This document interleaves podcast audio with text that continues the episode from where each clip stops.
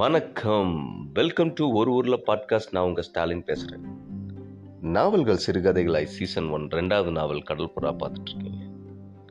Episode twelve கேட்டிருப்பீங்க.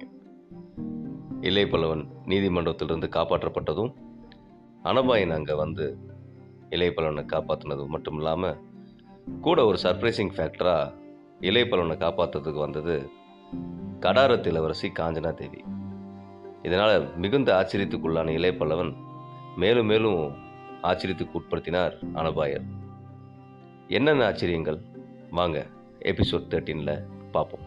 பாலூர் நீதிமன்றத்திலிருந்து தப்பிச்ச இளையபல்லவனும் அனபாயனும் காஞ்சனா தேவியும் படை வீரர்கள் சூழ அங்கிருந்து கொஞ்சம் தொலைவில் இருந்த ஒரு குடிசை பகுதிக்கு அனபாயர் அழைச்சிட்டு போனார்.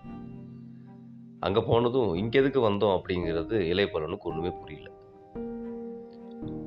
குடிசை பகுதியிலிருந்து கொஞ்சம் தள்ளி இருந்த ஒரு தோப்பு பகுதிக்கு மீண்டும் அவங்கள அழைச்சிட்டு போன அனுபாயர் அங்கே தனியாக இருந்த ஒரு குடிசையில் இளைய பல்லவனையும் காஞ்சனா தேவியும் தங்க வைச்சார். இளைய பல்லவனுக்கு நிறைய ஆச்சரியங்கள். எப்படி இங்கே வந்து தப்பிச்சு மறைஞ்சிருக்க முடியும்? நிறைய கேள்விகள் இளைய பல்லவனுக்கு. இதெல்லாம் கேட்கணும் அப்படின்னு சொல்லிட்டு அனபாயனவே அவர் ஆச்சரியத்தோடு பார்த்துட்டே இருக்கார். ஆனால் அனபாய சோழன் ஏதோ சிந்தனையிலே இருக்கிறதாகவும் ஏதோ விஷயத்துக்காக அவர் எதிர்பார்த்து காத்து கொண்டிருக்கிறதும் இளையபல்லவனுக்கு நல்லாவே தெரிஞ்சது. ஆச்சரியத்தில் மூழ்கின்ற இளையபல்லவன் அனபாய சோழன்ட்ட எப்படி அங்கிருந்து காப்பாத்தினாரு அப்படின்னு கேள்வி மேலே கேள்வி கேட்க அனபாயனும் அதுக்கான பதில இளையபல்லவனுக்கு சொன்னார். அந்த பதில் இளையபலவனுக்கு மட்டும் இல்லை நமக்கும் தேவைப்பட்டுச்சு. ஏன்னா வடகலிங்கத்து தென்கலிங்கத்து இரு அரசர்களும் ஒன்று ஒன்றாக இருந்த அந்த பாலூர் துறைமுகத்தில் அங்கே நடந்த நீதிமன்றத்து விசாரணையில் எப்படி அனபாய சோழன் அதுவும் சிறையிலிருந்து தப்பிச்ச அனபாய சோழன் எப்படி நீதிமன்றத்துக்கு திடீர்னு வந்தார்? வந்ததோடு மட்டும் இல்லாமல் அதிரடியாக அனைத்து தமிழர்களையும் இளைய பலவனையும் காப்பாற்றி படைவீரர்கள் சூழ தான் கூப்பிட்டு வந்தார். அப்போது அந்த படைவீரர்கள்லாம் யார்? எப்படி அப்படிங்கிறது தான் இளைய மேலும் மேலும் ஆச்சரியம். இன்னொன்று ஜெயிலிருந்து தப்பிச்ச ஒருத்தர் அந்த ஊருக்குள்ளே சாதாரணமாக சுற்றுறாரு எப்படி முடியும்? அப்படிங்கிறது இளையபலவனுக்கு மேலும் மேலும் ஆச்சரியம். வேங்கி மக்கள் அனைவருக்கும் இவர் மேலே ஒரு பக்தியும் பயங்கலந்த அன்பும் நிறையவே இருந்துச்சு. அது இல்லாமல் பாலூர் துறைமுகத்தில் மூன்றில் ஒரு பங்கு தமிழர்களாக இருந்த காரணம் ஒன்று நிறைய பேர் வணிகர்கள் நிறைய பேர் படைப்பிரிவுலையும் இருந்தாங்க. இவங்களோட ஆதரவும் அனபாய சோழனுக்கு அதிகமாகவே இருந்தது. இத்தனை விஷயங்களும் ஒன்று சேர்ந்து தான் அனபாய சோழன் மிக சுலபமாக சிறைச்சாலையிலிருந்து தப்பிப்பதற்கும் மற்ற விஷயங்களை ஒன்றிணைச்சு செயல்படுறதுக்கும் உதவுச்சு. உண்மையிலே அனபாய சோழன் மிகவும் புத்திசாலி. போர் திறமையிலும் நிறைய வல்லமை படைத்தவர். அதனால தான் கலிங்கத்த அரசர்கள் அவரை கைது செய்து வச்சிருந்தாங்க. கொஞ்சம் அறிவாளியும் கூட. அதனால தான் இங்கிருந்து எப்படி தப்பிக்க போகிறோன்னு இலைப்பல்லவன் கேட்டதுக்கு அனபாயன் சொன்ன பதில் இரவில் ஒருவர் வருவார். அவர் வந்து நம்ம தப்பிக்கிறதுக்கான வழியும் சொல்லுவார். அப்படின்னு இளையப்பலவன்ட்ட சொல்கிறார் இன்னும் சில நேரத்தில் இரவு நெருங்கிடும் நானும் ஒரு முக்கியமான வேலை இருக்குது அதை என்னென்னு பார்த்துட்டு வரேன். நீங்கள் இந்த குடிசையில் இருங்கன்னு சொல்லிட்டு அந்த குடிசையை விட்டு அனபாய சோழன் கிளம்பி அடர்த்தியான தோப்புக்குள்ளே புகுந்து மறைஞ்சு போயிடுறாரு அனபாய சோழனோட போக்கு ஒவ்வொன்றும் விஸ்திரமாக தான் இருந்தது இலைப்பலவனுக்கு எதிரிகள் நாட்டில் வந்து இஷ்டப்படி திரிவது திடீரென தோன்றுவது மறைவது பெரிய வியப்பாக தான் இருந்தது அவனுக்கு. ஆனால் ஒன்று மட்டும் அவன் ரொம்ப ஆச்சரியப்பட்டான். ஒரு பெரிய சாம்ராஜ்யத்தின் அரியணில் இவரல்லவா இருக்க வேண்டும். அதுதான் பின்னாலேயும் நடந்துச்சு. அனபாய் சோழன் தான் பின்னால் சோழனோட அரியணையில் அமர்ந்த இரண்டாம் குலத்துங்க சோழன். இவங்கெல்லாம் போயிட்டாங்க. ஆனால் குடிசையில் தனியாக இருந்தது யார்? இளைய பல்லவனும் காஞ்சனா தேவி சும்மாவே இளைய பல்லவன் காஞ்சனா தேவியை பார்த்து அதுவும் வெறிக்க வெறிக்க பார்த்துட்டு இருப்பாங்க தனியாக இருந்தால் கேட்கவா வேணும்? என்ன செய்யறதுன்னு தெரியல. சுதாரிச்சுட்டு காஞ்சனா தேவி பார்த்து மன்னிச்சுக்கோங்க நான் உங்களை மறந்துட்டேன் அப்படிங்கிற மாதிரி பேச்சு கொடுக்குறாரு. காஞ்சனா தேவியும். என்ன எதுக்கு நீங்கள் மறக்கிறீங்க?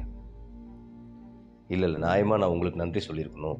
நீங்கள் என்னை காப்பாற்றினதுக்கு அப்படின்னு இளையபலவன் பேச்சை வளர்த்து கொண்டு போகிறார் உண்மையிலே காஞ்சனா தேவிக்கு இளையபலவன் மீது ஒரு ஆர்வம் உண்டு.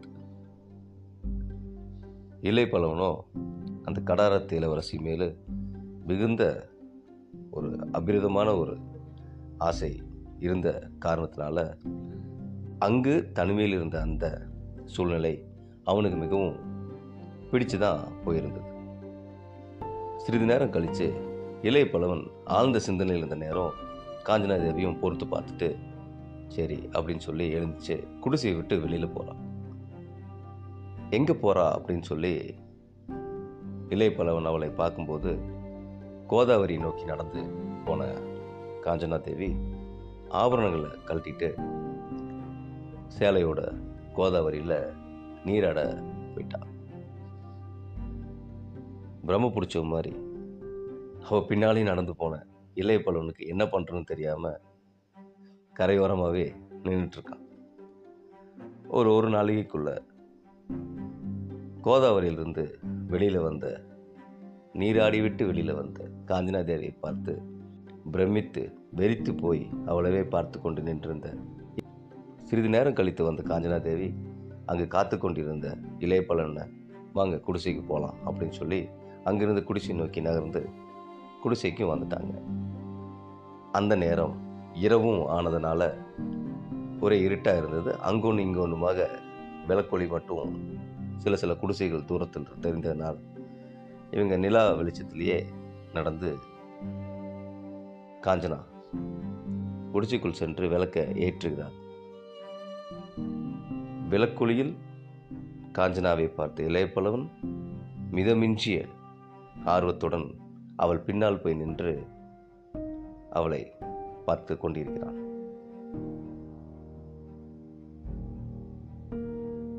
காஞ்சனா தேவிக்கு இளையப்பலவன் பின்னால் வந்து நிற்கிறது தெரிஞ்சோடனே என்ன பண்ணுறோன்னே தெரியல. ஒரு கணம் அவளும் சில மாதிரி தான் நிற்கிறான் ஆனால் ஒரு துணிச்சலோடு இளையப்பலவன் ஒரு காரியம் செய்தான்.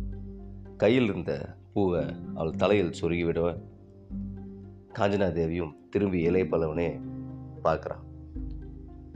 இதுக்கு மேலே அவங்க இருவரும் பார்த்து கொண்டது. அதை ஒரு அளவுக்கு மேலே என்னால் இந்த பாட்காஸ்ட்டில் விவரிக்க முடியாது ஏன்னா சாண்டிலியன் அவளை எழுதியிருப்பார் இந்த கதையில். இயல்பாகவே சாண்டிலியன் பெண்கள் அதிகமாக வர்ணித்து தான் அவரோட நாவல் எல்லா நாவலும் எழுதியிருப்பார். அதுவும் எல்லா வரலாற்று புதினங்கள் அதாவது வரலாற்று கதைகளாக இருக்கும் பொழுது இளவரசிகளை பற்றியும் அந்த ராணிகளை பற்றியும் அவர் கொஞ்சம் அதிகமாக தான் சொல்லியிருப்பார். அவங்களோட அழகை பற்றியும் அந்த காதல் பற்றியும் கொஞ்சம் அதிகமாகவே இருக்கும் ஃப்ளேவர்ஸ் எல்லாம். அதெல்லாம் நம்ம வந்து எக்ஸ்பிளைன் பண்ண முடியாது. ஆனால் இங்கே காஞ்சனா தேவியும் இலை பல்லவனும் மெய்மறந்து நின்றுட்டு இருந்த அந்த இடத்துல அந்த குடிசையை கதவை திறந்துட்டு ஒரு உருவம் வந்ததும் தெரியல அவங்களுக்கு. அந்த உருவம் கையில் பாலோடு நின்றுருந்ததும் தெரியாமல் ரெண்டு பேரும் மெய்மறந்து போய் நின்றுருந்தாங்க. என்ன இருக்கும் யார் அந்த உருவம்? அடுத்த எபிசோடில் பார்க்கலாம்.